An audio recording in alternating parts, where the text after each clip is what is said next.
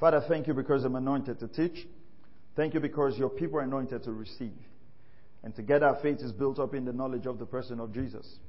I pray that light and understanding, signs, wonders, and miracles will take place under teaching of your word. In Jesus' mighty name we pray. All right, so we stopped last week on the fact that it was not only men that stood in the office of a prophet. Now, I, I want you to understand, uh, I, I, got a message whilst I was in the office from, from a minister in the U.S. It really blessed my heart. Um, he just reached out. He said, Oh, well, you know, I listened to your prophets and prophecy part one. I was really blessed with it. I love your passion for accuracy of scriptures and other. Really, really blessed my heart that he would take the time to listen to it. Uh, my heart in teaching is to bring you to the place where you know what I know. That's my heart. So I'm not, I'm not just teaching you to bless you. That's, that's, that's why you see I use a lot of scriptures. I take my time because I want you to know exactly what I know. And so that wherever you go, you can be a source of solution to cure the confusion that we find in our world. So that's, so you must understand my heart. And uh, when I was praying this evening, just settling in my heart, settling in my heart again on what kind of church do I want? I want a church that is based on education, not entertainment. I want a church where you, you leave church. Of course, we have the move of the Holy Ghost and all that, but I want a place where you leave church, it's like you've gone to school. That's, that's my concept. You, you, how many of you feel that way? Yeah, we're not there yet. We're still, my, uh, my greatest desire now is to get a, an electronic board. So that's what I want to get. Okay, some things when I look at the body of Christ, and I'm not saying I'm the most perfect teacher in the body of Christ, but when I look at the body of Christ, I see the fact that uh, uh, ignorance is celebrated with passion. Okay? Uh, certain statements are thrown out that people don't even have a clue about. So uh, I really want you, if you want to survive in this church, you, if you want to survive for the long term, you have to change your mind on how to receive. Hallelujah. Because I'm praying every day to become a better teacher and I'm studying every day to become a better teacher. Just to teach on this subject, uh, um, outside of what I've studied, I bought two books that I saw in Pastor, Pastor's bookshop, you know, that I just paid for today. Uh, so I had to read again. I had to read what some other people had written about the subject. So sometimes I read what some people uh, who don't believe in prophets have written, just to see where their points are. You, uh, uh, you, understand that? To be able to look into the scriptures because there are people who don't believe that they are prophets today. Praise God. So, uh, so, so um, I want to take you in a very systematic way as we have established that they were female prophets in the Old Testament. So there were women who served in the office of a prophet. I said something last um, Wednesday and I want to clarify it with scriptures and show you Go, go with me, first of all, to Isaiah chapter. Um, what did I do here? Isaiah 33. Go with me to Isaiah 33 very quickly. Isaiah chapter 33. Isaiah 33 and verse 22. Remember, I said the reason God chose Israel was to uh, how many of you, when you go for mathematics class, right, when they are teaching mathematics, your teacher does, would that be a good example? Okay, yeah, good example, not perfect example. But your teacher picks what you call um, classwork, right? Or you didn't go to math class? your teacher gets classwork, right? Then the classwork, although the classwork is always easier than the homework, but the classwork is an example to show you how to do what? To solve the homework. Fantastic. God picked Israel. If you, if you follow from Genesis chapter 1, God has always dealt with men Noah, Abraham, Isaac, Jacob. And out of Jacob came the 12 tribes. Out of the 12 tribes came the nation of Israel. So God has always used the nation uh, to show an example of how he wants the world to be governed. God always takes something and uses it as an example. So, uh, I said in the governance of Israel, in the leadership of Israel, they were to operate under what you call a theocratic government. The word theo, T-H-E-O, means God. Uh, all right, so just as you have democracy, right, and uh, autocracy and um, whatever, uh, that you have the various forms of government.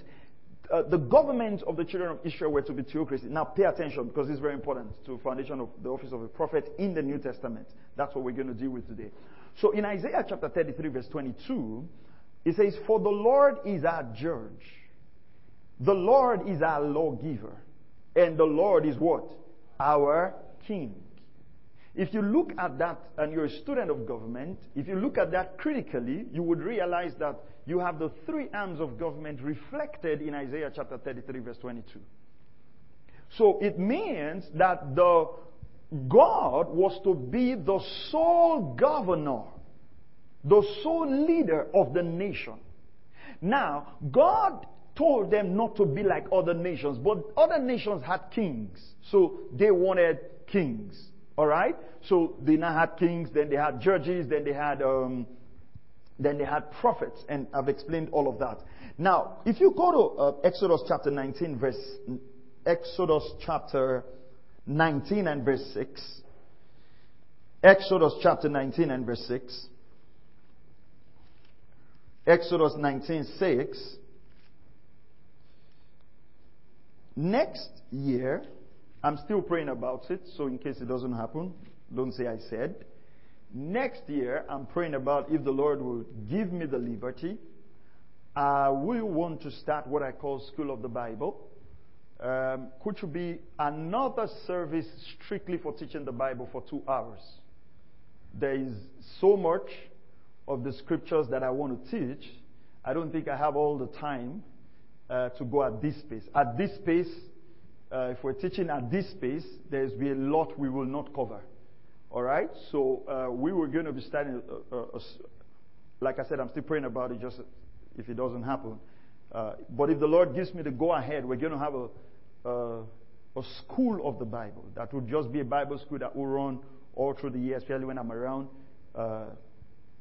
There's no praise worship. We just come, praise the Lord, thank Him for five minutes, and I'll teach for two hours. Okay? For those who really want to learn the Word of God. So if you are one of those people, be praying about it. If the Lord gives us a green light, we'll go ahead with it. There's so much we need to learn. At this one hour Wednesday and one hour Tuesday is going to take me a hundred years to cover the things I need to teach you, and I don't think I have a hundred years. Exodus chapter 19 verse 6. And you shall be to me, uh, God speaking to the children of Israel, a kingdom of priests, a kingdom of priests, and a holy nation. These are the words that you are to speak to the sons of Israel. So God called the children of Israel a holy nation and a kingdom of priests. Now come with me to uh, come with me to 1 Peter chapter 2. 1 Peter chapter 2. In 1 Peter chapter 2 and verse 9, 1 Peter 2 9, 1 Peter 2 9, just give me a moment. 1 Peter chapter 2 verse 9. It says, but you are, talking about the new creation, you are what? A chosen race Right. Just as you talk about the black race, the white race, what other race do you have? Huh? Hispanic race. you are a chosen race or royal priesthood. Praise the name of the Lord. Or what? Holy nation. Now you find out that the same words that he used for the children of Israel, he used for you. That you are the holy nation. Alright? A people of God's possession, so that you may proclaim the excellencies of him who has called you out of darkness, talking about our redemption, into his marvelous light. Now, because he was referring to the Gentiles, go to the next verse, verse 10. Because he was referring to the Gentiles, he says, but for you once were not a people. Why did he say you were not a people? Because you were not the people he was referring to in Exodus that we just read. Right? It says, for you once were not a people, but now are what? I didn't hear that. Now are what? The people of what? Of God. So, so now in God's mind, there is no difference between the Jew and the Gentile. The redeemed child of God is now the people of God. Praise God. That should make you glad. Amen. He says, You had not received mercy, but now you have received what? Mercy. Okay. So, why did I read all of those scriptures? Because we realize that in the Old Testament, because God wanted to govern the nation of Israel, He governed them by prophets and kings and judges. But how does He want to govern this new nation He has formed? Not the way He governed the Old Testament. The prophet in the New Testament does not occupy that same office they occupied in the Old Testament. And we will get there. Let's put up this subheading. They were prophets who were not sent by the Lord. Prophets were not sent by the Lord. Just a subheading. I'll deal with that and I'll come back here. Jeremiah chapter 23. Uh, Jeremiah had a lot of uh, opposition against the prophets. So let's, let's go to Jeremiah chapter 23 and verse 21. Just want to show you something. That there can be prophets prophesying in the name of the Lord that are not sent by the Lord. And it's false prophets did not emanate today. You know, sometimes when you don't, uh, Smith Wigglesworth, uh, an old general of faith, used to say something. He said, if I read the Bible only for one year and I do not read the newspapers, I will know what's going on in the whole world. And the truth of the matter is that there is nothing you're seeing in the world today that if you study scriptures, you will not find. You know, people talk about false prophet like, like it was today, a false prophet emanated. Not true. They've been there. Jeremiah 23 and verse 21. It says, I did not send these prophets. These, these, T-H-E-S-E, prophets P-R-O-P-H-E-T-S would mean many of them. Am I right? Here, am I right? So we're talking about many people now. Alright. It says, I did not send these prophets, but they ran. It says, I did not speak to them, but they prophesied. So it tells us that there are people who can prophesy when the Lord hasn't spoken. Hmm? Verse 22, verse 22. But if they had stood in my counsel, then they would have announced my words to my people and would have turned them back from their evil way and from their evil deeds. Now pay attention here. He says, if they had stood in my counsel, if they have stood where I want them to stand and they have heard what I had wanted them to hear, they would announce my words to my people. What's going to be the purpose of these announcements? Somebody, what's going to be the purpose of these announcements? They will turn them back from their evil way and from their words evil deeds. This tells us that one of the roles of the prophet is actually to turn people from their evil way. Not just to tell you what's wrong with you, but to turn you from your evil way. Alright. So we know that there were prophets that ran and prophesied that the Lord had not sent. Jeremiah chapter 14 and verse 14. Jeremiah 14, 14.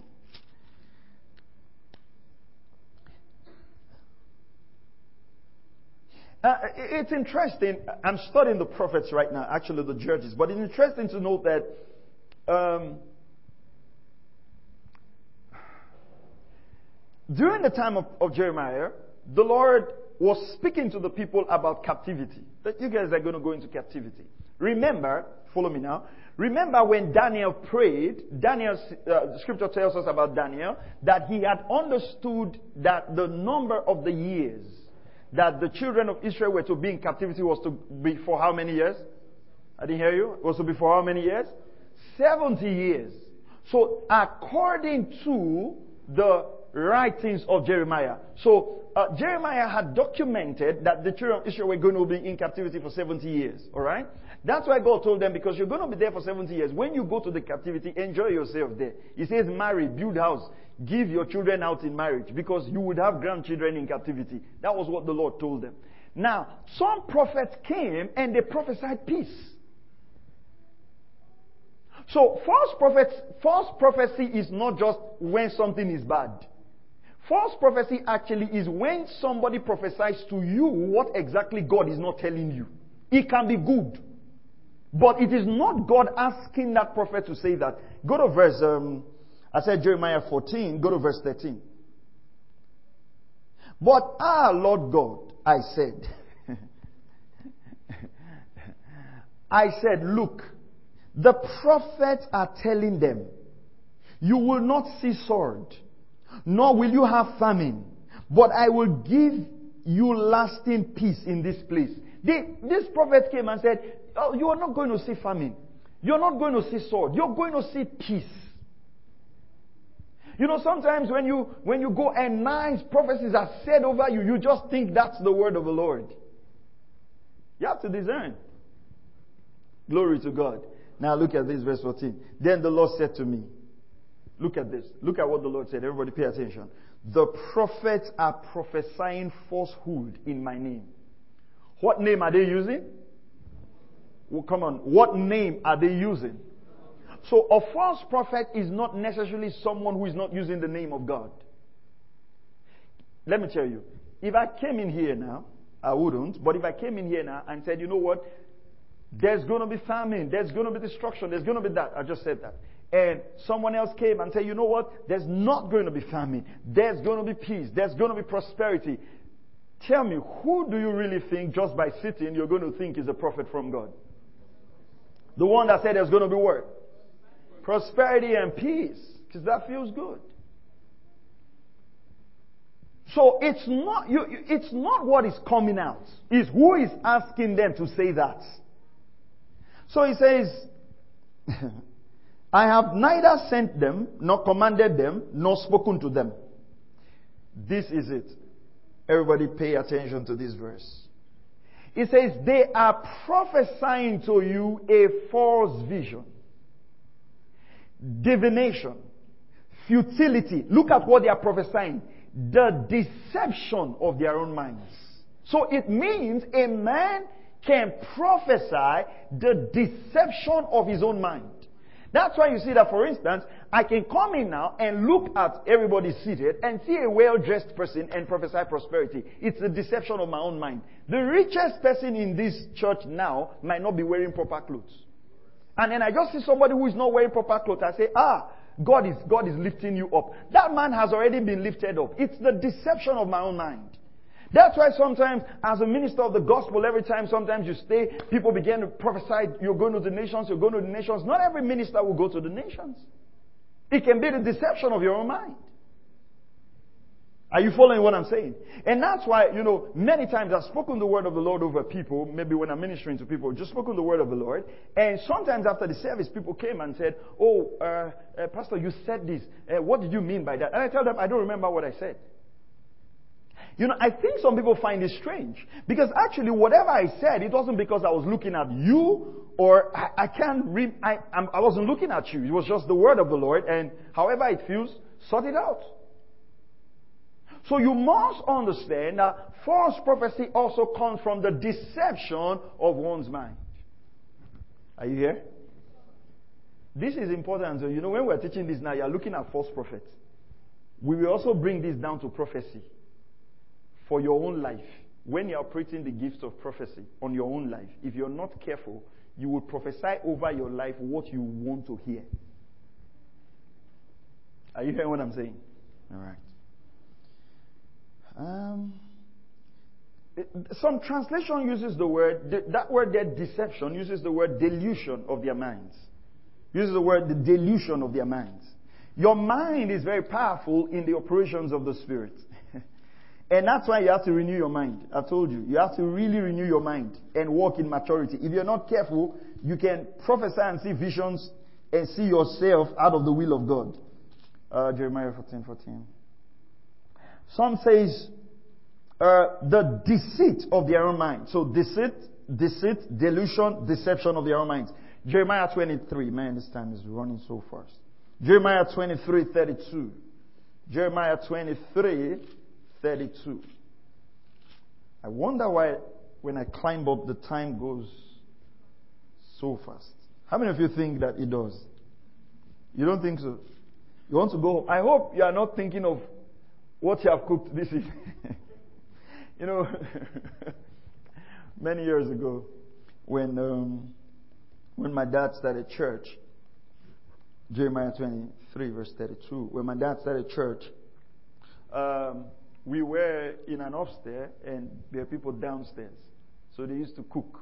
You know, come back from church. We, we're in church now, but they used to come back this evening, right? And they'll cook.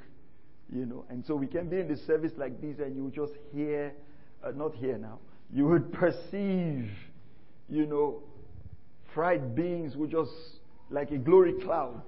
then my, my brother, Pastor Azuka, you know, we used to be in the media department. That's why I'm very big on media people because there are many years I stayed there, I didn't hear message. We were just talking. We just say, ah, it's like they have put Maggi. Say no, it's salt. so, so that's why you, every time I look at the media guys, because you know when you have been a criminal before and you're not a righteous man, you know what? You can just be there. I, I remember one funny incident. Oh boy. Let's go. 32. I won't say that. I'm a new creature in Christ Jesus. Behold, I'm against those who have prophesied false dreams, declares the Lord, and related them and led my people astray by their falsehoods. So understand this, that a, a prophet can lead God's people astray. By what? The Bible says false dreams by their falsehood and reckless boasting. Yet I did not send them or command them, nor do they furnish these people the slightest benefit. They, they, not, they just lead people away.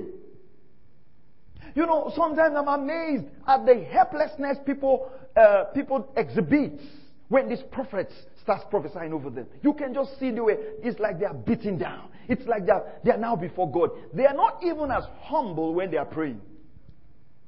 Then they stand before this prophet. Oh, help me, sir. Oh, help me. Oh, help me, help my life. Ah, what is that? What is that? Look at it. It says, it says they lead reckless boasting. Can I prophesy? Can I? I mean, reckless. You could. You see, if a man meets God, he's humble. If you see God, if you ever met Him, if you ever fellowship with God, it will humble you. It will be a privilege to be used of God. I watch out for boasting. Oh, I watch out for it. There is nothing that, that shows in the life of a man that he does not have a counter with God like pride. When you see God, the first thing God deals with in your life is pride. Because it's only the humble that he gives grace. One of the things I look for in the people who minister is pride. I'll know that there's no grace there. Because the truth of the matter is that if God is using you the way you're claiming to be used, and you know yourself, you will know that it's the grace of God. Hallelujah. All right. Just showing you some scriptures. Do you realize? I think this study is going to go longer than I intended. But do you realize that when Jesus was speaking to the woman uh, um, at the well, do you realize how Jesus spoke to her? He says, uh, Go call your husband. the woman said, Oh, I don't have anyone. He says, Oh, you're right. Even the one you. Look at the conversation. He didn't say, Ah, who is, who is, uh, who is Mark that you are staying with? Am I like, do you realize today a prophet tells you something you now say you don't have? Ah, you want to embarrass me? You want to fall the hand of the man of God? Look at the humility with which Jesus engaged the woman. Are you following this now? Learn to be humble in life. Learn it. We, we live in a generation of pride. Learn to be humble. and it starts with taking pictures with other people's car that is not your own. It, starts with that. Deception. deception. Those little things. Refrain yourself. Learn to, learn to control yourself from certain places. We'll talk about that in Wisdom for Living. The wisdom of appearing less than you are. You know, many times when I'm flying, especially uh, international flights, you will see some people, they are rushing to get into the plane. You'll be wondering, why are they in a hurry? Especially my, my sisters in the Lord. They would quickly rush to the business class, sit down with their friends, and you just snap them with business class. Then they'll carry their things and go to economy.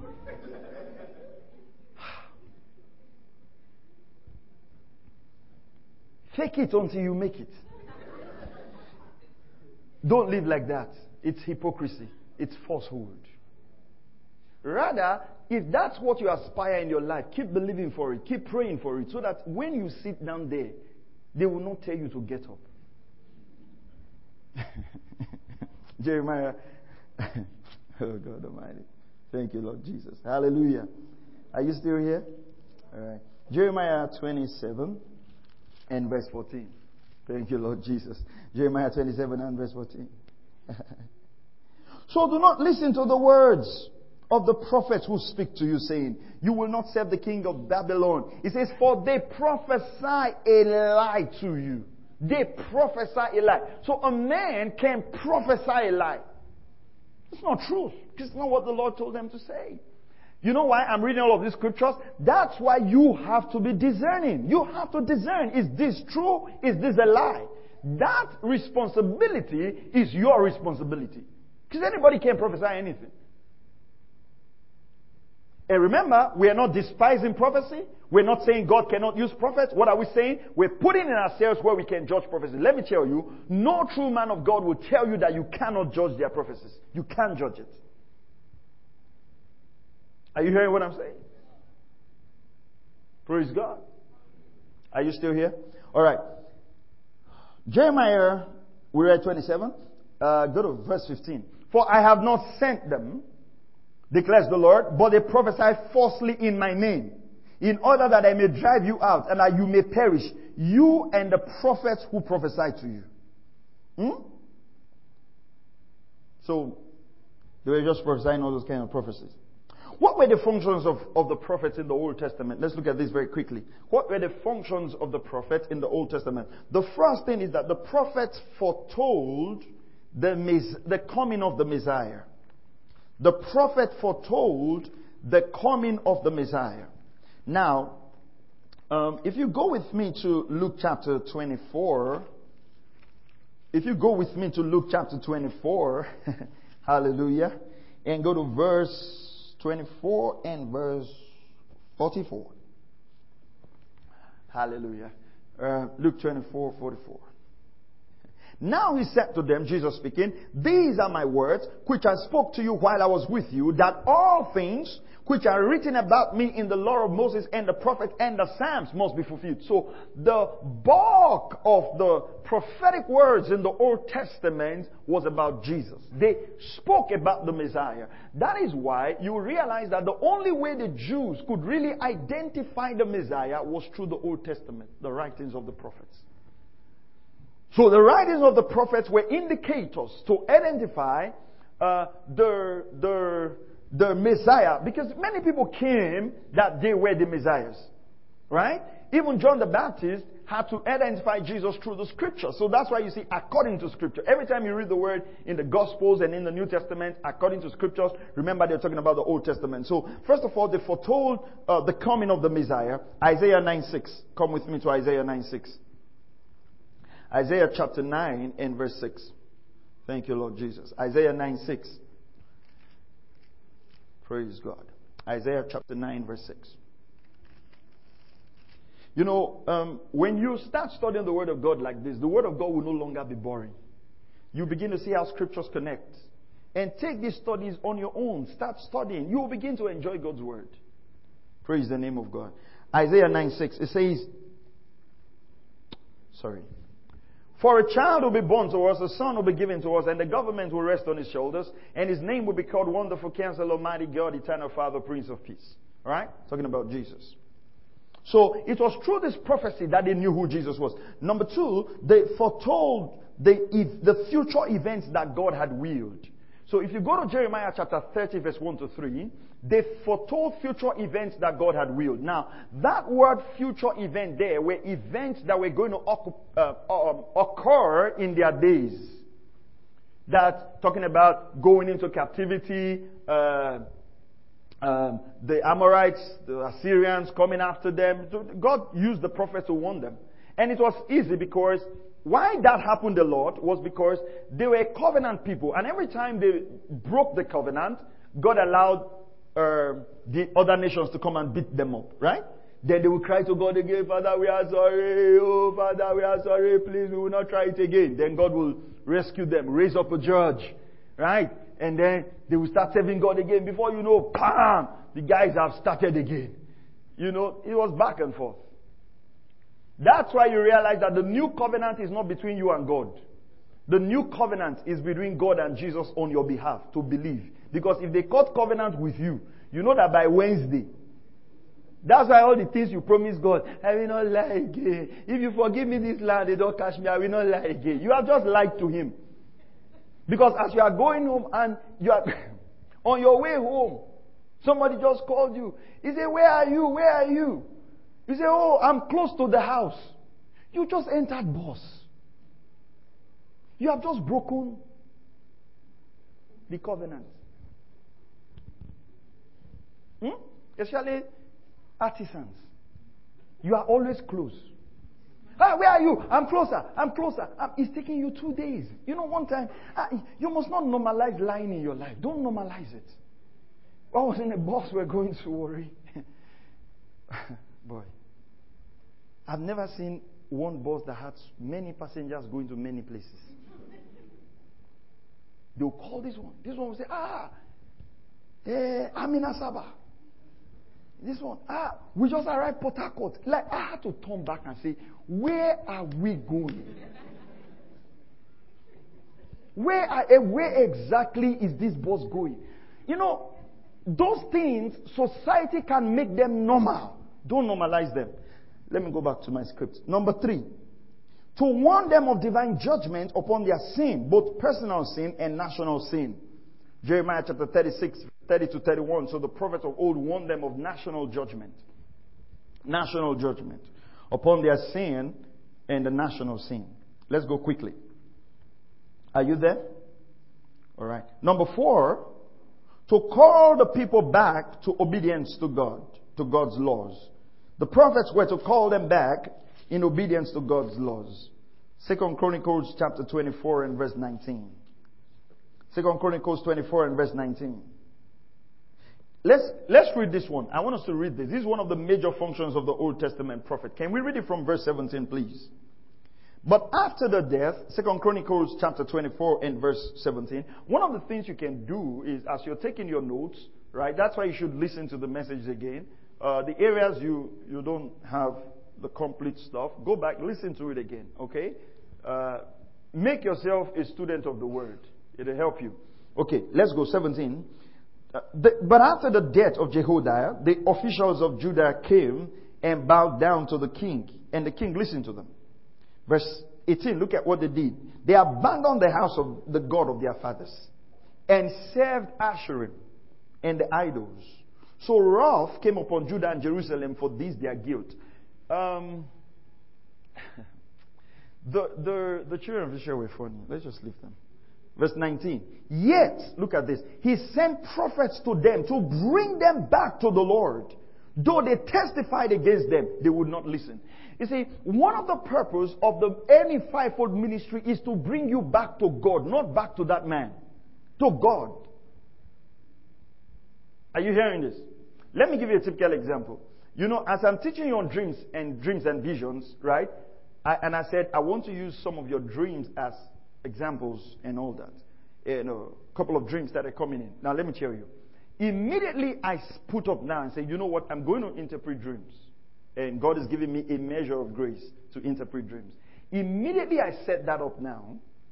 And I say, every Thursday is, uh, this is an example. I said, every Thursday, I'm going to be in the office to interpret dreams. This was going to happen. Uh, you, you're going to come. Of course, I, know, I already know some of you have said, Oh, thank you, Jesus. Then, on Thursday, you would start coming. And God helps me. Uh, every grief you practice gets better. I, I start practicing on Him. You know, it gets better, it gets better, it gets better. You tell your friend, oh, my pastor can, maybe you're talking, you say, ah, I did, ah, say, my pastor, forget it, forget it. Can interpret dreams. You bring your friend. Before you know, Thursday would have 100 people here just waiting. What I have done is I've taken a genuine call and grace of God and I have directed the people to myself. This is what will happen. You will remain ignorant of how to interpret your own dreams. Then, after a while, I will say, if you want your dream to really come to pass, take a seed in your hand. Take a seed. Before you know, so you understand that a genuine thing, before you realize, you know, because it starts with one, like, how can I just interpret all these people dream? Even mineral they will not bring. You know, because human beings are like that. Say, ah, they will not even bring something for the man of God. Are we, are we playing here? Is, and before you know, right? I'll say, well, it's not to me. Don't, don't give it to me. Bring it to the altar. Put it. It's not me. And before you know, a business, eh? Then before you know, I just buy water, praise as you are going because of this dream. Just take the water three times. Before you know, a ministry has evolved. Remember, I didn't start out to be false. Hmm? This is where I missed it. To bring them back to the Lord. So, why am I teaching you? I'm teaching you so you will know what to do. So when you have dreams, are you following what I'm saying? You can interpret. Now what happens? Let's change the scenario. I teach you, you have an understanding, you pray, you fellowship with the Lord, you go to work, your friend has a dream. Come on, what's going to happen? You interpret. And your friend is like, How are you able to do this? Come on, what happens? You go back to your notes. You teach your friend. Are you following what I'm saying? You are now being equipped. You are now matured. You are no longer tossed to and fro. All right. Um, number five. To make known to men the laws of God. We're looking at the five functions of the Old Testament prophets to make known the laws of God. Exodus chapter 20 and verse, it's a long reading. But Exodus chapter 20 verse 1 to 17, you realize that the prophets were to make known to the people the laws of God. To, to help them understand how the laws of God were to function. So we have the five functions of the Old Testament prophet to foretell the coming of the Messiah. Are we there? Number two, to foretell future events. Read with me, which God had willed. Number three, to warn them of divine judgment upon sin, both of their personal life and what? National life. Number four, to call the people back to obedience to God's laws. Number five, to make known to men what? The laws of God. Now, why did God start speaking through prophets? Why? Because it was not God's original intention to speak by prophets. Do you remember Adam, the Bible says, in the cool of the evening heard the voice of God. So man created in the beginning by default heard God. Right? Do you remember that all the scriptures that we read in the Old Testament, God never used any prophet to speak to Abraham, never used any prophet to speak to Noah, never used any prophet to speak to Jacob, never used, are you following this? God communicated to them directly. At what point did the communication of God and man cease? Exodus chapter 20, verse 18. Exodus 20:18. And you remember what the scripture says in the book of John. My sheep hears my voice. You know, some people hear too much of Satan. Because that's all they are taught. You know, the devil just told me. I just heard the devil said. I just where are you? Hallelujah. Are you still here? I said, are you still here? Exodus chapter 20 and verse 18. Uh, when, when the laws were given, verse 18, all the people perceived the thunder and the lightning flashes and the sound of the trumpet and the mountain smoking. And when the people saw it, they trembled and stood at a distance. You don't know what Jesus had done for you. You know, some of you want to see vision. this was when they gave them commandments, oh, Ten commandments. Look at all the trouble thunder, lightning, Sound of trumpet. Mountain smoking. You know, I was teaching, I'm, I'm, going to teach on the book of Revelation. You know, sometimes when you read the book of Revelation, that Jesus is coming with a, a sword in his mouth and, you know, blood on his robes and on his thighs. I written, if you were waiting for the rapture and you saw a man come like that, you would deny Jesus. If you read that description. Hmm? Some of you think if you see these things, you'll be confident when the lightning that struck at night, you were already covered. You just hear, you went, you went deeper. It was the rats that were telling you, stay on your bed. This is my space. You had coiled, then you want to, okay. this Holy Spirit that God gave you, just enjoy Him. Stop looking for what is not lost. Are you hearing what I'm saying? Oh God, speak. Speak, Lord. Speak, Lord. Relax. Listen. He says, you will be led by the inward witness. Are you hearing what I'm saying? Alright. So verse 19. Then they said to Moses, speak to us yourself. We will listen.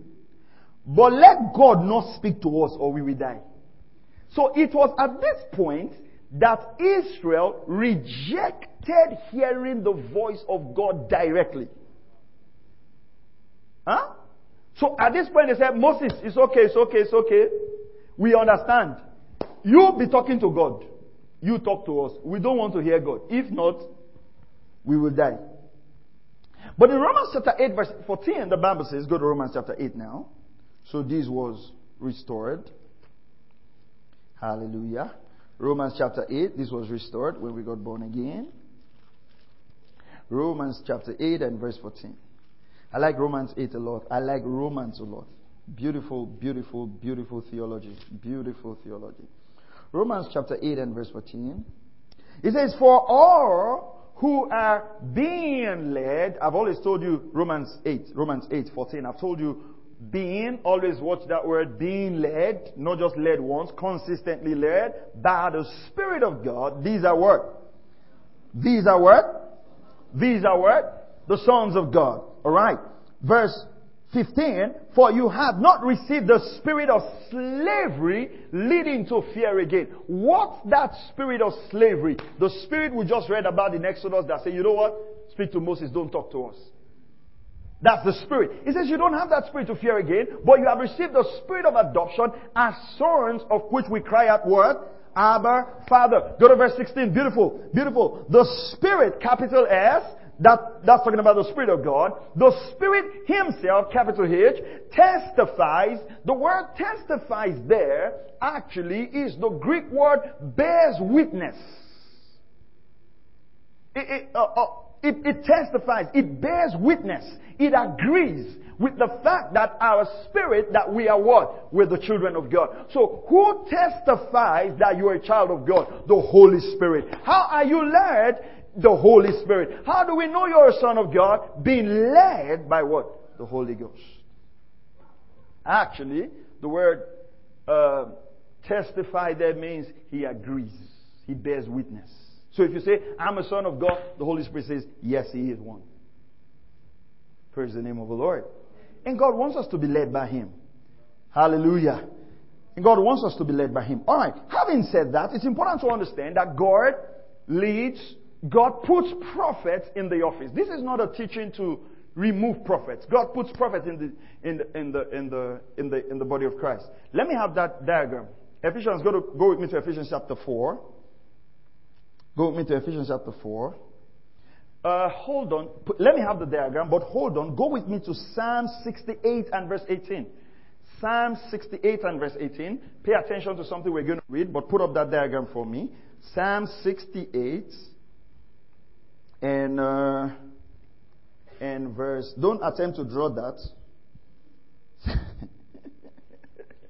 you know, sometimes during biology class, they will put up certain things and tell people to draw. You know, by the time they finish drawing, you look at the board, you look at what they drew. You look at the board, you look at what they drew. You would ask yourself, what is this? Uh, Psalm 68, verse 18. Look at this. It says, You ascended on high, you have led captive your captives, you have received gifts among men, even among the rebellious also, the Lord God may dwell there. Pay attention to that quotation. Now come with me to Ephesians chapter 4.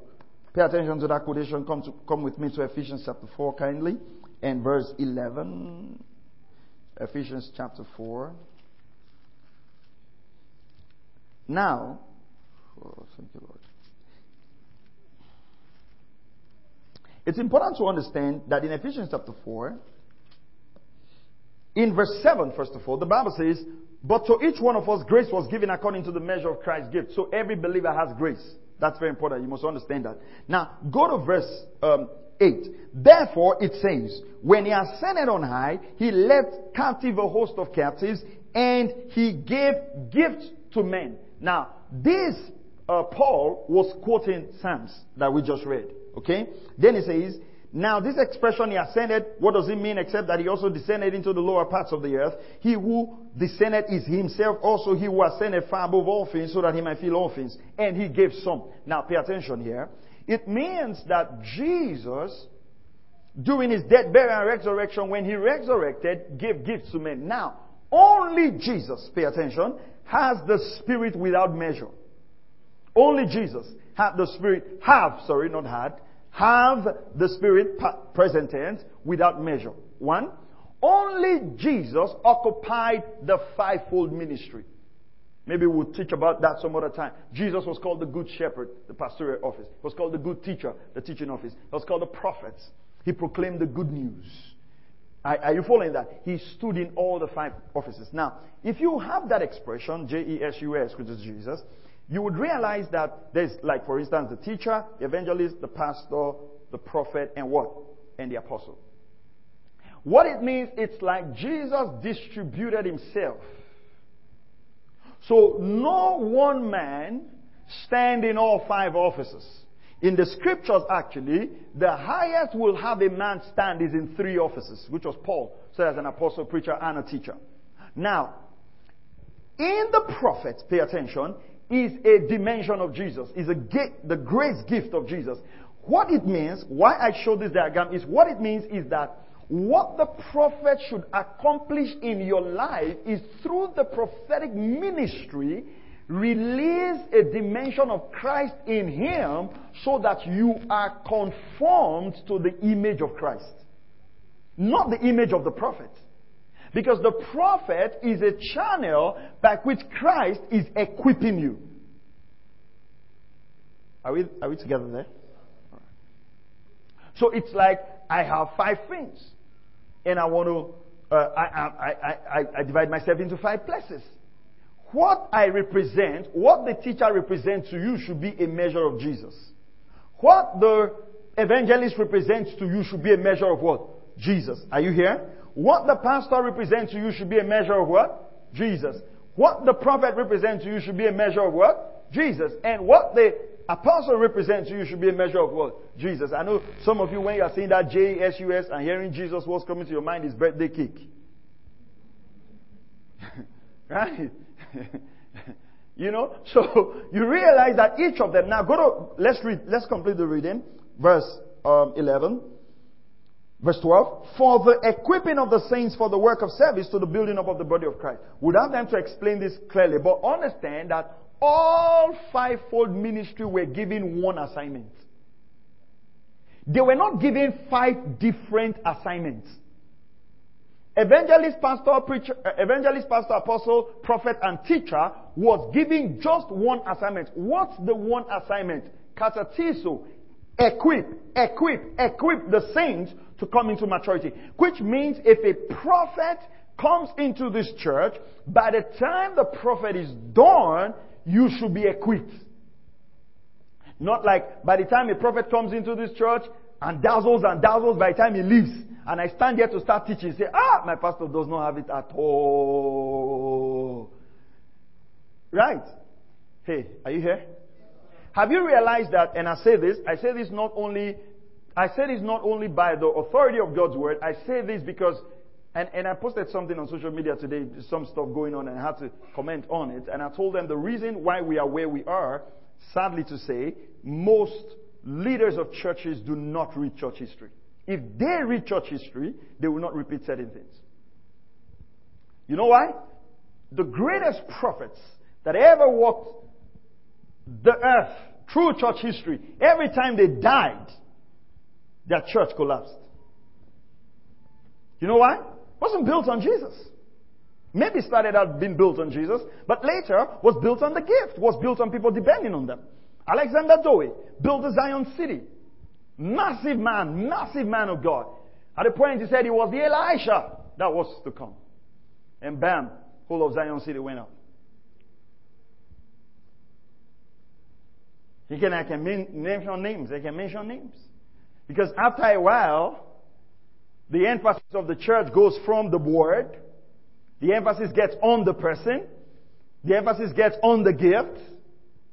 And nobody else can come to that level.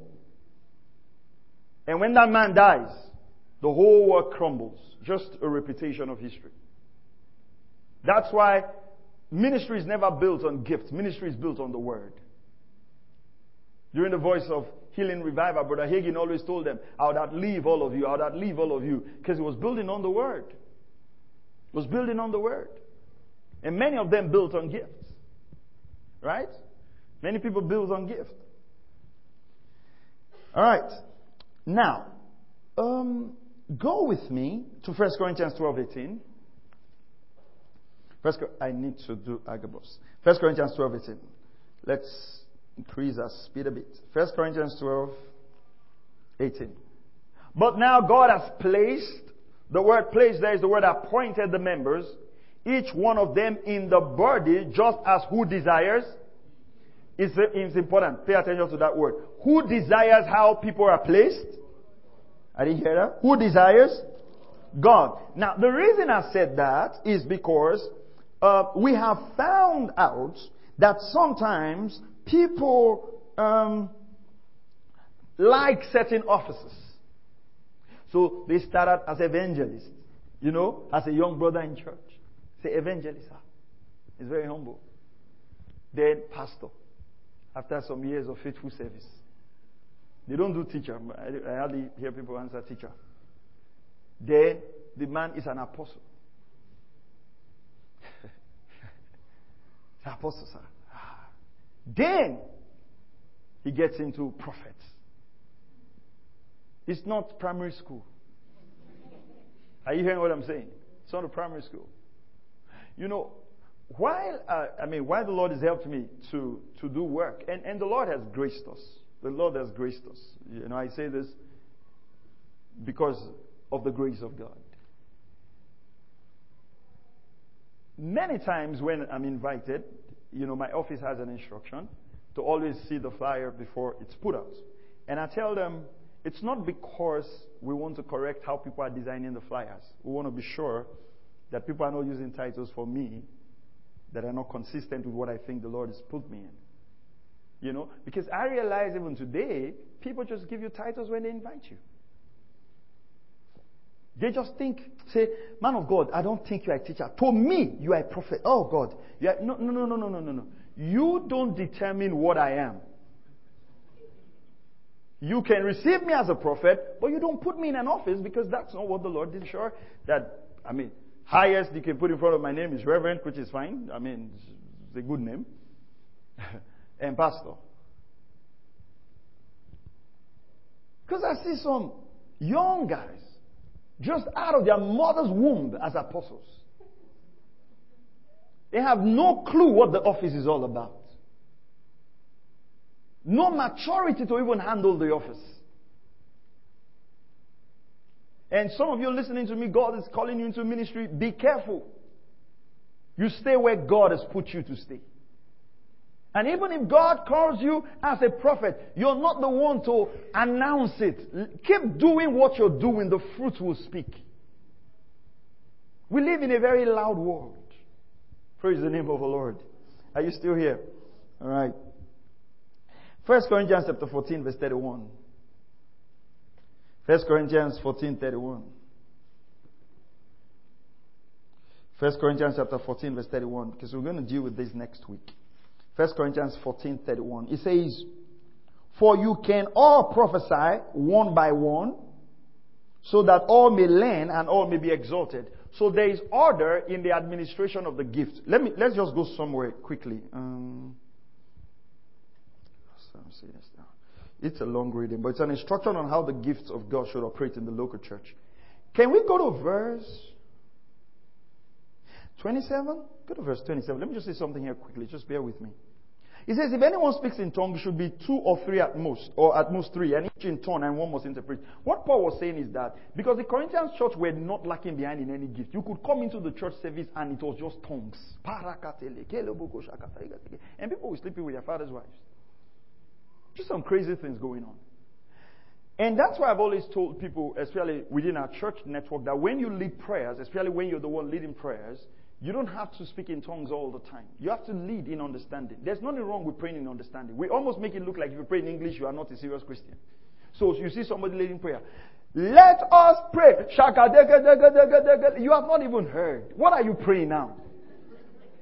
Let us pray for pastor. No. What are we? When Paul when Paul asks for prayers, go and buy that book, Pray for Us. He said what they should. Pray for us that we might have what? Utterance. There's nothing wrong in praying in English. Absolutely nothing wrong.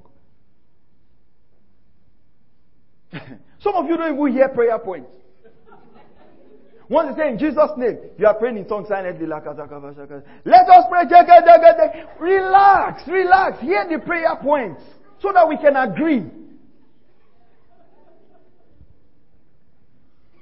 You know, sometimes you, I need to teach you how to pray corporate prayer. Sometimes you're praying corporate prayer, you are just on your own.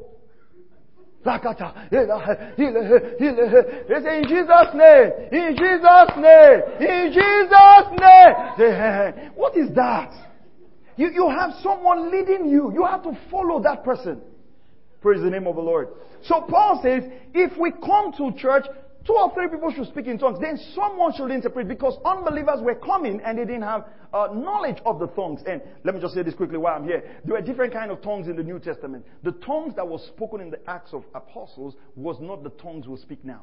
The Bible says we heard the wonderful works of God in our languages. That means they spoke languages that other men understood, which they were supernaturally enabled. For instance, I am not. Um, uh, I am not uh, an Igbo person, okay? And it, it, should be clear by now that I'm not an Igbo person. But imagine I go and preach in Imo, and I start speaking in tongues, and that tongues is a fluent Igbo language. That's supernatural. And we've had people walking that. That goes. Uh, we had a missionary who went to a particular language, and, and he couldn't speak the language. He started praying in the spirit, and every word he spoke was in that language. He preached the gospel to them in that language. You know, we haven't really understood tongues. Tongues is a language. It's not just monosyllables. It's no, it's a language of the Spirit. And if you understand how tongues function, when you have prayed in tongues, you ought to listen deep down on your, in, on your inside. And God will interpret your tongues to you. It will give you direction. You know, we like drama in church. I remember one time, I don't even know. Thank God for the days of ignorance are gone. We wanted to have, I think I've said this, we wanted to have this prayer meeting. And uh, they said they were going to invite someone to come to preach to us. That in those days, those propeller fans just came out. We were in school, just those iron fans. That when he's praying, he carries uh, in that fan and prays for one hour. Ah, we were, we were, oh God. We, we were like, he needs to come. You know, it was it was later I went with my uh, went back to the hostel. So I asked my friend. I said, "Wait, wait, wait, wait. So, what is the what is the purpose of first of all carrying the fan? Then, secondly, how will he carry that fan for one hour and pray? We have just been lied to. Boy, we've just been lied to. Because we wanted to show that the man was powerful. You see, every, don't try to help God. Don't exaggerate. Are you hearing what I'm saying? You know, You know, you know why I know that a lot of people don't pray? Is when we come for betting and travel. After 30 minutes, you know when we start praying? Let us pray today. Thank God for His goodness. 30 minutes.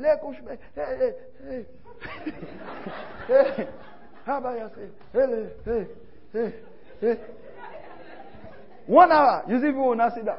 I know you don't pray. The reason people don't show up for betting and travel is because we say it's two hours of prayer. Are you hearing what I'm saying? You, you don't pray. You don't pray long. It showed the disciples. they came, say, can you know what would be for one hour? They came by and said they were sleeping. The men that followed Jesus for three and a half years, no prayer life. When they said teach us to pray, they didn't practice prayer. No matter how many prayer books you read, if you don't pray, you can't learn how to pray.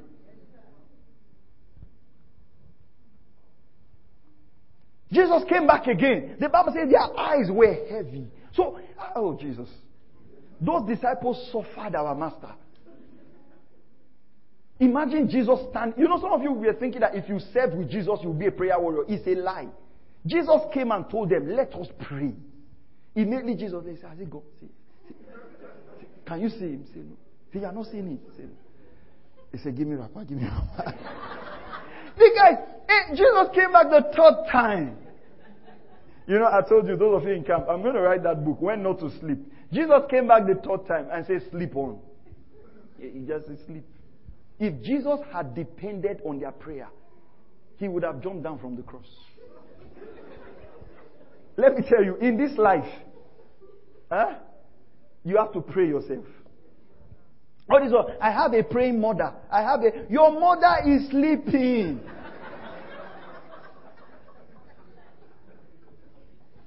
No, it's not that she wants to sleep. She had spread your name before the Lord and also spread before the Lord. In her mind, she's praying. I have a praying mother. I have a praying mother. Don't let the devil mess up with your life. Pray yourself. Are you hearing what I'm saying? And all those lazy men, I don't know why I'm saying this, I didn't go back to my notes. All those lazy men who want to pray, marry a praying wife, shame on you. So you will do what? How can your wife pray more than you? You are a natural embarrassment. So Christians say, I want to marry a praying wife. Praying wife, hold the marriage together. Are you, are you, are you, are you, what should they do to you? Your wife should wake up, meet you praying. Your children should wake up, meet you praying. You should be a model in every area. Your wife should trust that, listen, my husband will pray for me. Don't want to raise such weak, lilied men. Eh, eh, are you not eating? Are you not? Have you not heard that man shall not live by bread alone? Let's go back. Where was I? This thing gets me angry. I want to marry a praying wife. A praying wife.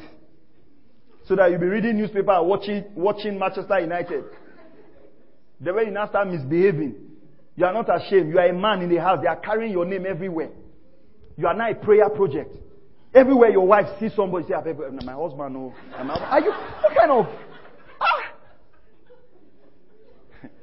You say pray, say his name is Joe. Say just mention his name in prayer. They are not carrying you. Every, your wife has belonged to six prayer groups for you alone. Then when they say men should stand up, you too, you will now stand up.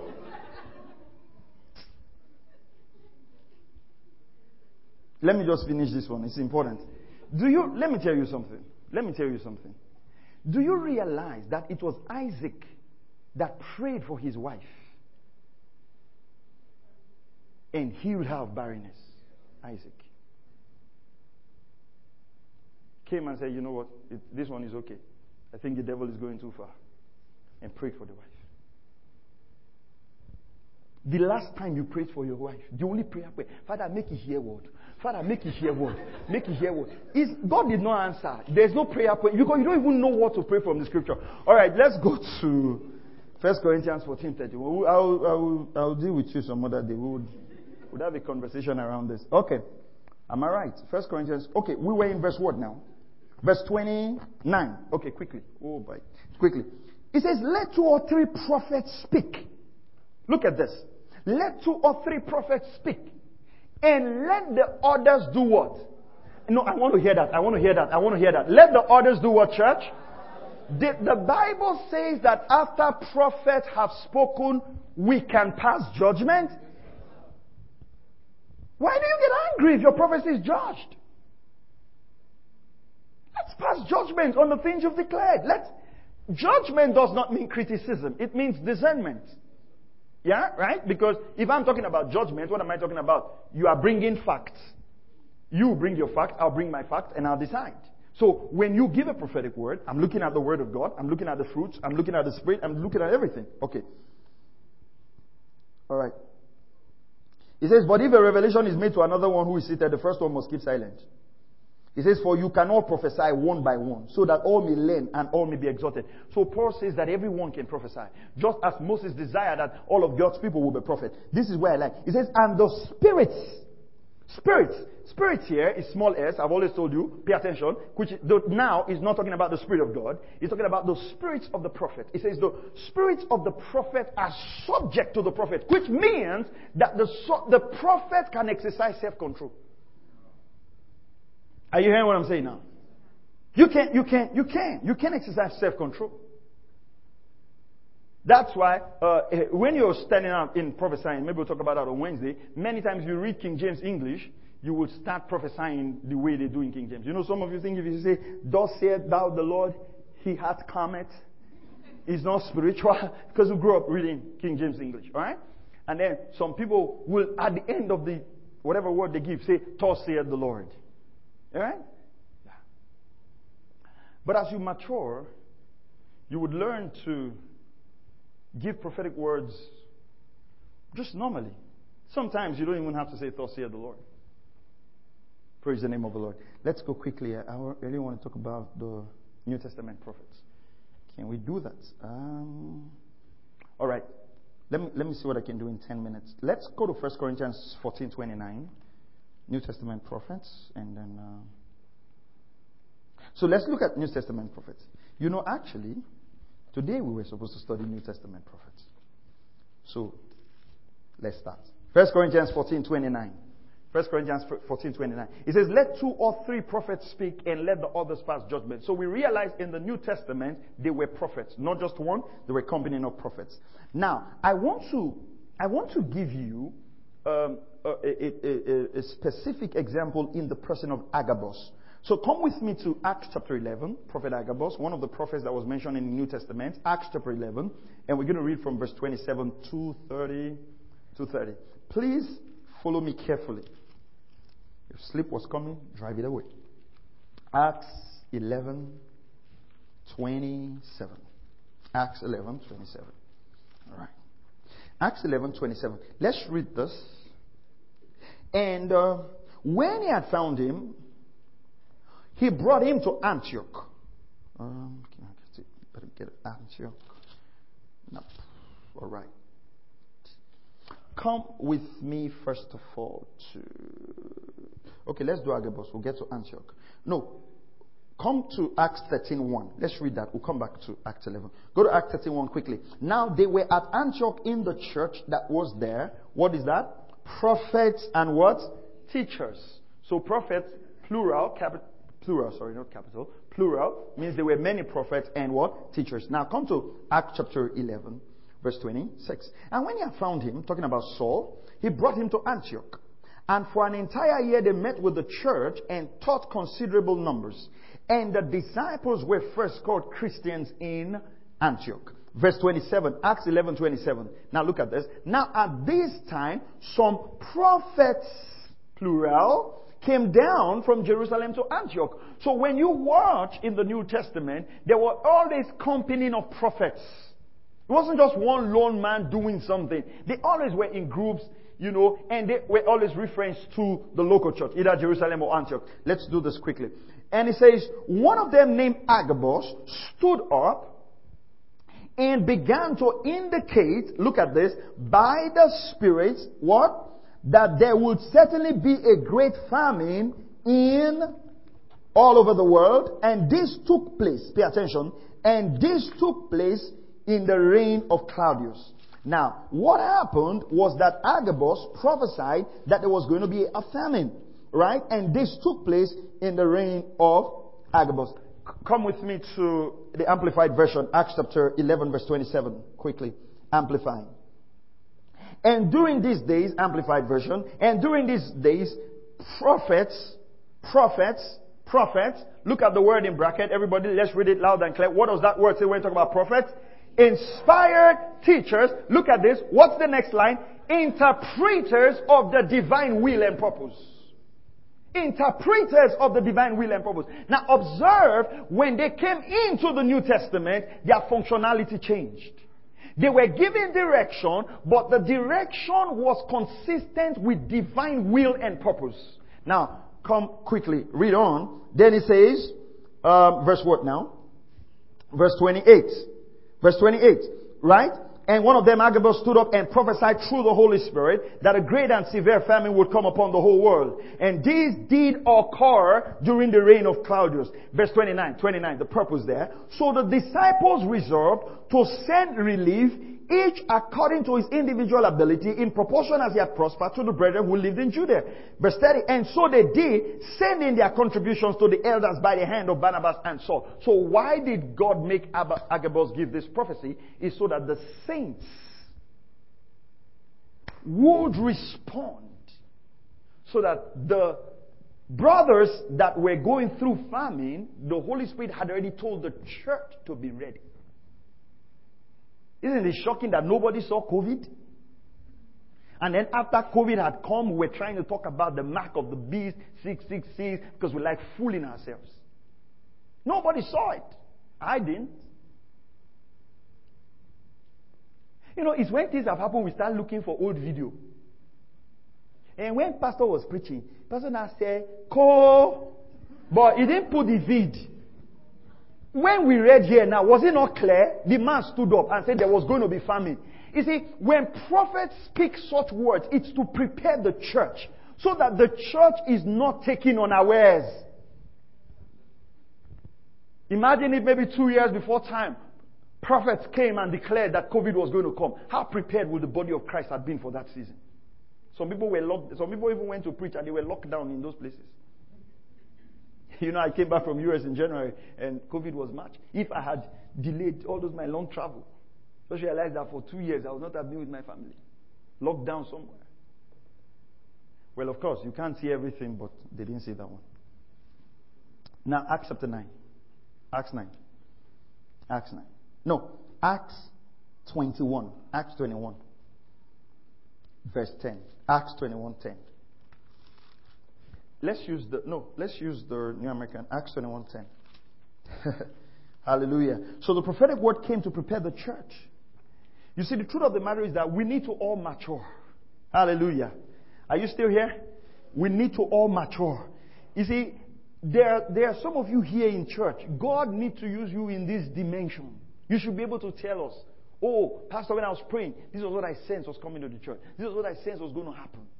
You see, the problem is that when we are in church, we are busy fighting ourselves, busy quarreling, busy not greeting this one, busy this one greeted me, they made this one hate we. So there's no room for, for the Holy Spirit to move.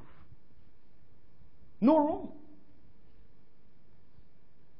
God wants to reveal things to us. God doesn't want to take us by, by, by surprise. But you see, our life is consumed with self. Consumed with strife, consumed with distraction. The one that is not consumed with distraction is consumed with movies, consumed with all kinds of things. We, we're so buried in the world, there's no divine sight. If you walk with God, He will show you things to come. Your path will be clear. Are you hearing what I'm saying? Come on, I say, are you hearing what I'm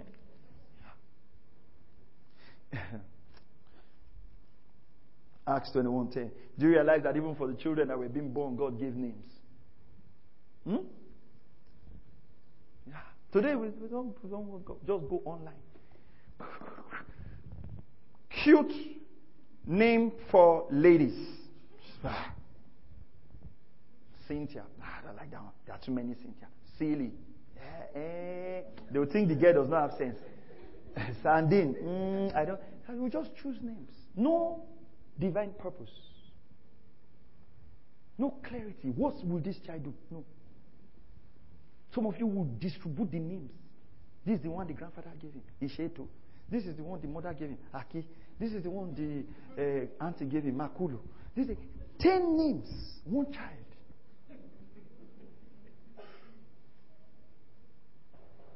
Did you ask God, what will this child represent? You know, I said some of these things. It looks like I'm joking, but these are serious issues. These are serious issues. You know, my son, Caris, his, Caris is the name we gave him grace, but Ray is the name the Lord gave me for him.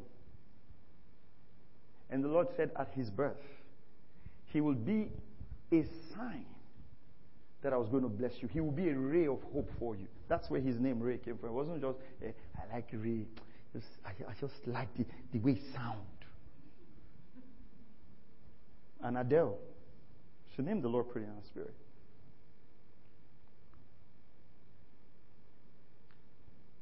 You have a purpose. Are you hearing what I'm saying? I'm not teaching you this so that, no, I'm teaching you so that you will begin to walk in the prophetic in your own life.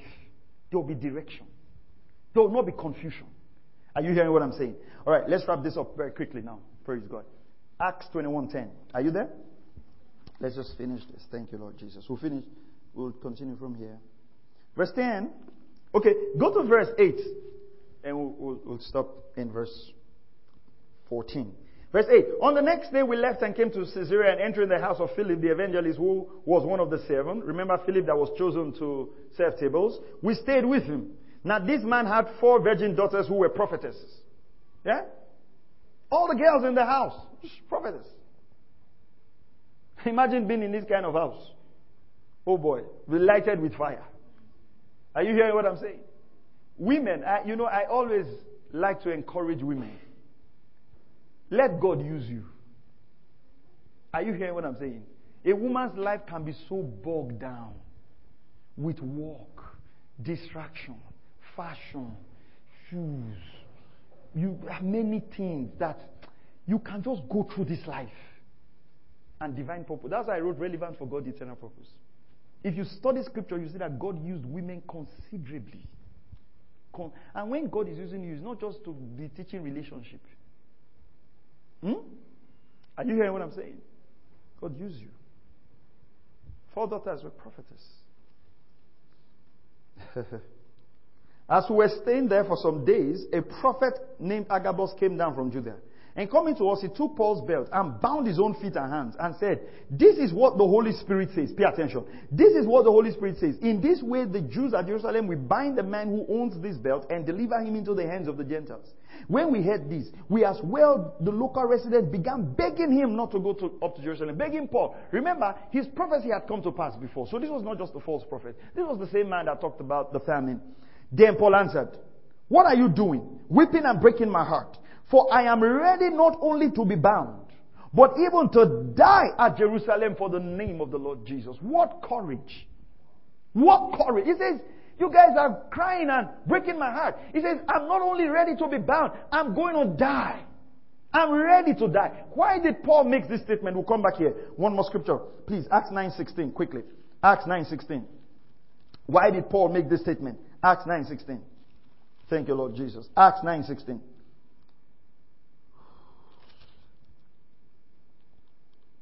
It says, it says, For I will show him how much he must suffer for my name's sake. So God had told Paul what he was, what he will suffer. You know, in another place it says the Holy Spirit signifying in every city what he was going to go through for the Lord. Because Paul had that, that gave him the courage that when the prophet, go back to Acts, Acts, Acts for me, when the prophet prophesied this, you know what Paul said? Paul says, I'm ready to go. This is not going to move me. I'm ready to go. Go to verse, uh, verse what now? Go to verse 13. Then Paul answered, What are you doing, weeping and breaking my heart? For I'm ready not only to be bound, but even to die at, at Jerusalem for the name of the Lord Jesus. And since he would not be persuaded, we fell silent, remarking, The will of the Lord be done. Can you see how Paul treated this prophecy? That Agabus didn't get angry. The Holy Spirit that spoke through Agabus had confirmed the same thing to Paul in Acts chapter 9. So Paul knew. So prophets in the New Testament confirm what's already in your spirit. Are you hearing this now? They confirm what's already in your spirit. They confirm what's already in your spirit. So if a direction is coming, there will be a confirmation in your heart where that direction is. So for instance, I've heard people say, Pastor, everywhere I go, people prophesy that I will be a pastor, but I don't really want to be a pastor. What do you think? Listen, you can't get into ministry by people's prophecy. It's got to be conviction in your heart. You know, there's a way you can cut your hair. People will just think you, you look uh, like uh, Edja said, look evangelistic in nature. You just come and say, I'm oh, that man of God. Eh? But there's a way you can look. Maybe everybody is not dressed seriously. You are dressed with tie. You are taking notes. Eh? They can just think that, ah, evangelist in the making. So you have to. Not only take the words of the prophet, but it has to be affirmed in your spirit. Because if it's the same Holy Spirit that is speaking through the prophet, the same Holy Spirit in you will bear witness. Are you still here? So we'll build up from here next Wednesday. Let's pray. Father, in the name of the Lord Jesus Christ, we pray that you would take these words, you would engrave them in our hearts. You give us the grace to leave them. And Lord, we pray that this truth will go forth to the nations of the earth. In Jesus' mighty name.